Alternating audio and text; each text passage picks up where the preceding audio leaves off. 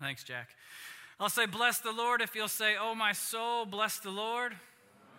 Bless his holy name. Um, hi, Kairos. I'm Chris. I'm the pastor here. Um, we've got some celebrating to do. Uh, thanks for letting me be out last week. Was at a minister's retreat, and Jason Black got to be here. Jason Cook, who is black, sorry. there we go. Yeah, crossing cultures. Awesome. Uh, let's edit that out of the. No, actually, I'll send it to him. Um, good friend. Oh gosh, that man can preach the paint off the side of a barn. Um, I'm incredibly inspired and also really discouraged every time I listen to him. Um, and so, again, uh, hopefully he'll be back. Um, so honored that he would be a part of our congregation. Second thing to celebrate is two weeks ago, we were talking about loving your neighbor as yourself. We had some of the ministry members here from Cultivate. We got to hear about their ministry. We prayed extravagantly and boldly and abundantly into a number. We wanted to raise $30,000 in this room to go towards one of our local ministry partners. Um, and I was just reminded our job is not to facilitate that in any way other than to be obedient and to ask for it. And as of today, we got $25,000 from in this room towards Cultivate. So that's, uh, we're celebrating. Um, and probably about three days after, I got a call from someone in the ministry who said someone who was in the audience that night said they thought they heard God tell them to give $30,000. And so they sent back, here's our P.O. box number. So hopefully, when that comes in, we will have raised $55,000 in this room. So bless the Lord. He wants to do exceedingly and abundantly more than we can possibly hope, think, dream, or imagine. And I just want to say thank you. You guys continue to build my faith as a pastor.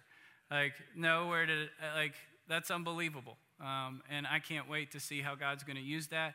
We had 65 boxes of locally grown produce that you guys took to give to people who are in need and under resourced families. Um, and Joey wanted me to make sure he told you that anytime you want to come down to the farm and grab a box to give to someone, you have a free pass, even if that person is you. And you're in security with food right now, and that will help you get through the week. We would love to bless you in that way. Um, and then tonight, we're going to get to uh, come to the table together. Uh, we want to engage the whole person with the whole gospel of Jesus Christ, anywhere, anytime, with anybody. And one of the ways that we do that is we have a Eucharist service.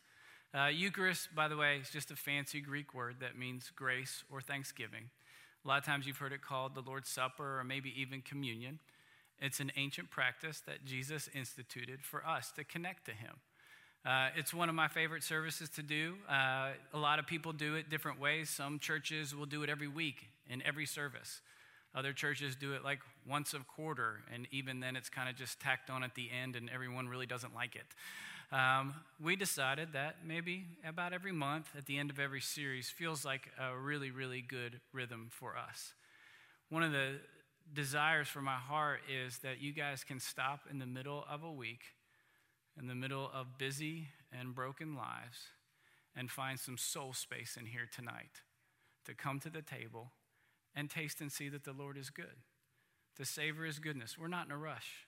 Uh, we like to come to the table, we like to lock eyes with one another, and we love the fact that Jesus has given us simple, common elements that are full of symbolism and significance that we can understand He is with us. He's a good God and He's given good gifts, and we're going to freely take them and we're going to receive them from one another. Now, this the way that we kind of operate around here is the whole service is structured around the table. So that's so we can elevate um, the sacrament, another fancy word, a means by which you can receive grace through common elements, which is awesome. But I'm just picture me as your head waiter tonight. That's my job. I'm setting the table. Have you guys ever been to a restaurant and you're like, eh, I'm not really hungry? You kind of got there early to beat the crowd, and then all of a sudden the waiter starts reading off the menu or the specials, and you're like, yeah, I'll have nine of those. Did not realize that. Uh, yeah, I can't decide. Bring me three of those. And the head of a pig, right? You're like, oh, I didn't even know that was going on. This happened to me this week. Uh, Monday, we get together for morning prayers uh, as the Kairos staff and team. Um, and we open up the scripture that I'm going to preach in a couple weeks, and we pray through it, and we talk about it, and they speak into it. They kind of really help me out um, with my sermon preparation process, asking questions, and saying, I'm always asking, what does Kairos need in this moment? But one of the things we do before we do all that is we catch up about our weekends, because I actually like the people I work with and it's a joy to hear their life and they're living on mission and they're making disciples and uh, I, i'm so blessed to be around them until they start talking about food. Now inevitably your weekend usually involves food and food you normally don't eat. And on mondays i don't eat. I just go straight through till about six o'clock. I try to put it down floor the adrenaline get as much work done as possible. And i normally don't notice at all. I just more coffee we're good to go. Until those jokers start talking about food and then it gets me really hangry, all right? Beth's making homemade cinnamon rolls, right? And you're like, oh gosh. Sometimes she even brings them in, and I'm like, oh, I hate you. Purdum's talking about the nine times he went to Chuy's over the weekend, and you're like, oh, chips and queso sounds great right now, right? Boggs is talking about plain cheeseburger, plain hamburgers and chicken fingers, which does not make me hungry. His diet's just abysmal. It's, it's that of a fifth grader. But then when Stephanie starts talking, she's the owner and catering business. And when she starts talking about the confections that she's making and usually has like Instagram pictures with it, you're like, shut up, stop it. The worst though is if anybody mentions Five Daughters Bakery and I start going into epileptic fits, like just thinking about the sugar intake. If you don't know, get familiar, it's incredible. I want to be the lead waiter here tonight who awakens your spiritual hunger for your malnourished soul. I want to do that with words from Scripture, with prayer, with bread, and with wine to make you remember that you were created for so much more. I want the echoes of Eden reverberating in your ears and in your soul. You were meant to be connected with God and to live on mission with Him and be connected with each other. So that's why we come to the table. In just a minute, Jacoby's going to come back up and she's going to take us through some scriptures and some guided prayers that are hundreds of years old. And that's meant for us to properly position our hearts, our minds, and our souls to receive Eucharist, to receive God's grace with thanksgiving. It's what we call our liturgy. Now, I know when I say the word liturgy, um, some of you are like, what does liturgy even mean? Glad you asked. Simply translated, liturgy means work of the people. So, by the way, every church has a liturgy. I don't care if you're contemporary and just started five minutes ago, or you're a 100 year old Greek Orthodox church. You have a liturgy. It is the work or the pattern in which you process through the story of God and through a service. So, when we say liturgy, it means, oh, here's a chance for me to participate fully in remembering, recalling the story of God. Now, I know liturgy gets a bad rap sometimes. You're like, liturgy, ritualism, traditionalism, boring, right? It feels like a pair of old shoes from your grandfather that you've thrown into the back of your closet, like the leather's cracked and dried and it's musty and it's moldy. You're like, ugh, liturgy. I would submit this to you. The answer to bad liturgy and bad ritual and bad tradition is not no tradition no liturgy, or no ritual. It's to reinvigorate those, bring meaning and life and vitality back to them, and reinterpret them for your circumstances. This is what the Lord was doing, by the way, just so we're clear. Do this in remembrance of me. He was establishing a ritual, a tradition, and a liturgy. He knew that we needed things that were Christ centered and Christ initiated so that our hearts, our minds, and our souls would be fully engaged with Him in this process. So that's why we like to have little liturgical moments where we say things and you say things back, by the way, all of which are based out of Scripture, where we can start to create ruts of righteousness, holy habits places where you've practiced it so much, your muscle memory starts to take over. And the second you hear the lyrics and the melody to the gospel, you already know the dance moves. And you're keeping in step with them right away. And I know it takes practice. It's like playing the scales, but we're not getting to heaven and playing the scales for Jesus. We're trying to internalize His word, His wills, and His ways so that we can make music and original songs with our lives. But that takes practice, that takes repetition, that takes muscle memory. And that's why we continue to come to the table together. So love your Lord your God with all of your heart, with all of your mind and with all of your soul, and love your neighbor as yourself. One of the reasons why I think it's important for us to continue to repeat this, not only because Jesus asked us, but I think we're falling eh, dangerously out of rhythm with creating patterns that remind us who God is every single day of the week. Unfortunately, I grew up in church in a time and an age where we began to wholesale that out to professional ministers and we put all of the emphasis on the church taking care of the spiritual formation of children and discipleship of adults rather than it starting in the home. And a lot of times, this is now devoid of ritual, of significance, and tradition. I think it's one of the things we need to recapture. Even so much so as a recent Christian author published this that in the Jewish faith, they have a 95 retention rate for faith of family members. Evangelical Christians, 37%. I think we need new patterns of holiness. I think it needs to be in the home and it needs to be in the church. We need to figure out how we continue to keep in step with the Lord. There's an army term, you're welcome, Matt. Um, it's called VUCA. I learned about this. They use it to describe hostile environments that are incredibly dangerous. It stands for this volatile, uncertain, complex, and ambiguous. So much so that this term is now being co opted by business leaders and cultural commentators, saying that this is m- the majority of where we live our lives volatile, uncertain, complex, and ambiguous environments. I believe it's into that environment that the Lord wants to bring something clear, something stable, something consistent, and something practical. That is the heart of liturgy the heart of ritual, that we rehearse and repeat the story of God, and that He gives us ways to experience it tangibly and tactily, which is why I love coming to the table tonight. Abraham Lincoln also said it this way in his inaugural address We need to provoke the mystic chords of memory as he was trying to unite a nation. I want to provoke our mystic chords of memory, remembering who God is and who He says we are because of the life, the death, and the resurrection of Jesus. I wonder if one of the reasons why this was the greatest command is because Jesus knew it would have the greatest impact on you. Love the Lord your God with all of your heart, with all of your soul, with all of your mind, with all of your soul, and love your neighbor as yourself. In this simple command, I believe he's answering the question that philosophers and poets have asked for centuries Is there a God, and can I know him? Look at this. We broke this down just on a graph real quick.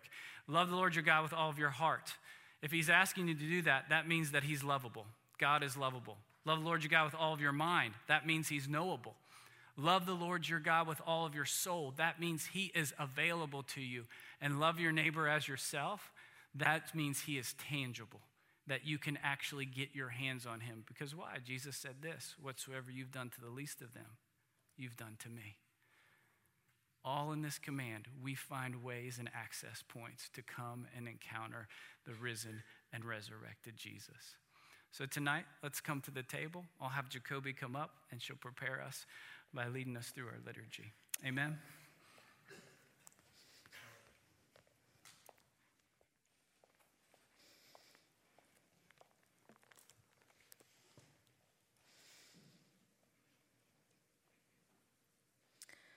Bless the Lord who forgives all our sins. Almighty God, unto whom all hearts are open, all desires known, and from whom no secrets are hid, cleanse the thoughts of our hearts by the inspiration of your Holy Spirit, that we may perfectly love you and worthily magnify your holy name through Christ Jesus our Lord. Amen. Let us confess our sins against God and our neighbor.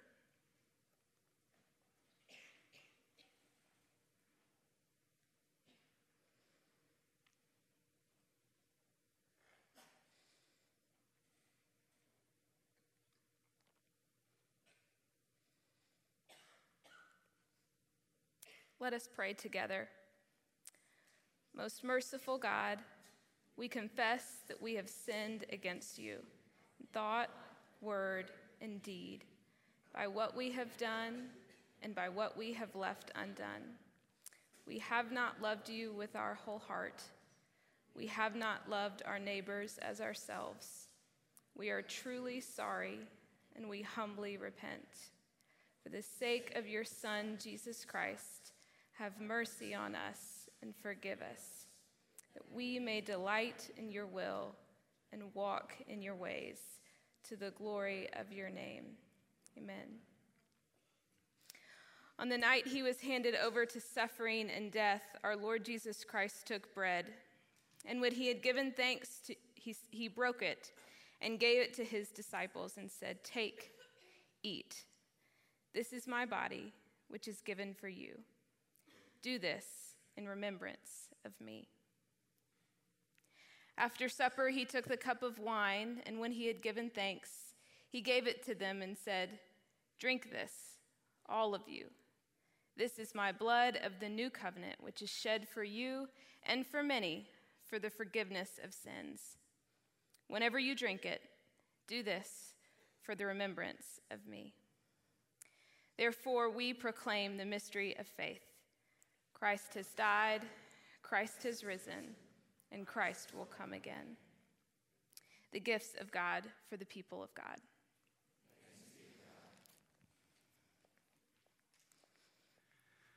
So, in just a second, we'll have our underwaiters come up. I don't even know what underwaiters are. Let me, just, let me try that again. Welcome to Eucharist. I'm Chris. Jason Cook was here last week, and he was awesome. when you come up, uh, we uh, will have the grape juice. We say wine, but it's really grape juice because we're Baptists. and we'll hand you a wafer, and because we're Baptists, we like dunking things. So you'll hang on to it. When you come forward, um, just know that if you'll just put your hands out in a posture of receiving, Someone will take the wafer, put it in your hands, and say, the bread of life um, or the body of Christ. Hang on to it. Don't eat it yet. We're not doing common cup. We're not there. Um, once you have it, you can dip it in. Someone will hand you the cup, and they'll say, the cup of salvation um, or the blood of Christ. At that point, you can dip it in. One of the things we like to say back and forth to each other is once you receive the bread, if you'll simply say this I will love and I will be loved. We'll put it on the screen to kind of remind you but that is our covenant rearticulation of our vows to Jesus, to say back to Him, I promise to love the Lord my God with all of my heart, with all of my mind, with all of my soul, and to love my neighbor as myself. Since that takes a while, we've condensed it. So you just got to say, I will love and I will be loved. Take your time, don't rush it. Lock eyes with whoever is serving you and ask Jesus to meet you in the midst of his table. There's hand sanitizer at the edges there. There's also tables back there as well in case we get any traffic flow or, you know, rustle and bustle. This will be loud, it will be noisy because it is family. Uh, I like rubbing shoulders with you guys. I like locking eyes with you. We're going to be singing. We're going to be moving. We'll figure it out as it goes along. Normally, we like to let the bleachers come first because they're so quiet. And then we like to let the people on the floor come as you see fit. You can go to any station that you want. If you meant the words of that confession, you are welcome at the table of Jesus Christ. If you're at a place where you're just not there, where you're in act, willful rebellion or running or hiding from God, I'd recommend that you take this time to talk honestly to God. You're also welcome to come forward, and if you're just not at a place where you think receiving Eucharist is appropriate, just put your hands together like this, and we'll lean over and pray over you. And we would consider that an honor and a privilege, and we want to respect your honesty and also your privacy in that moment. Good? Any questions? Love, do you want to come up with? There you That was weird. We'll do it to, for Boggs so that he can lead us, and then we'll invite you guys. Michael, the body of Christ. The cup of salvation.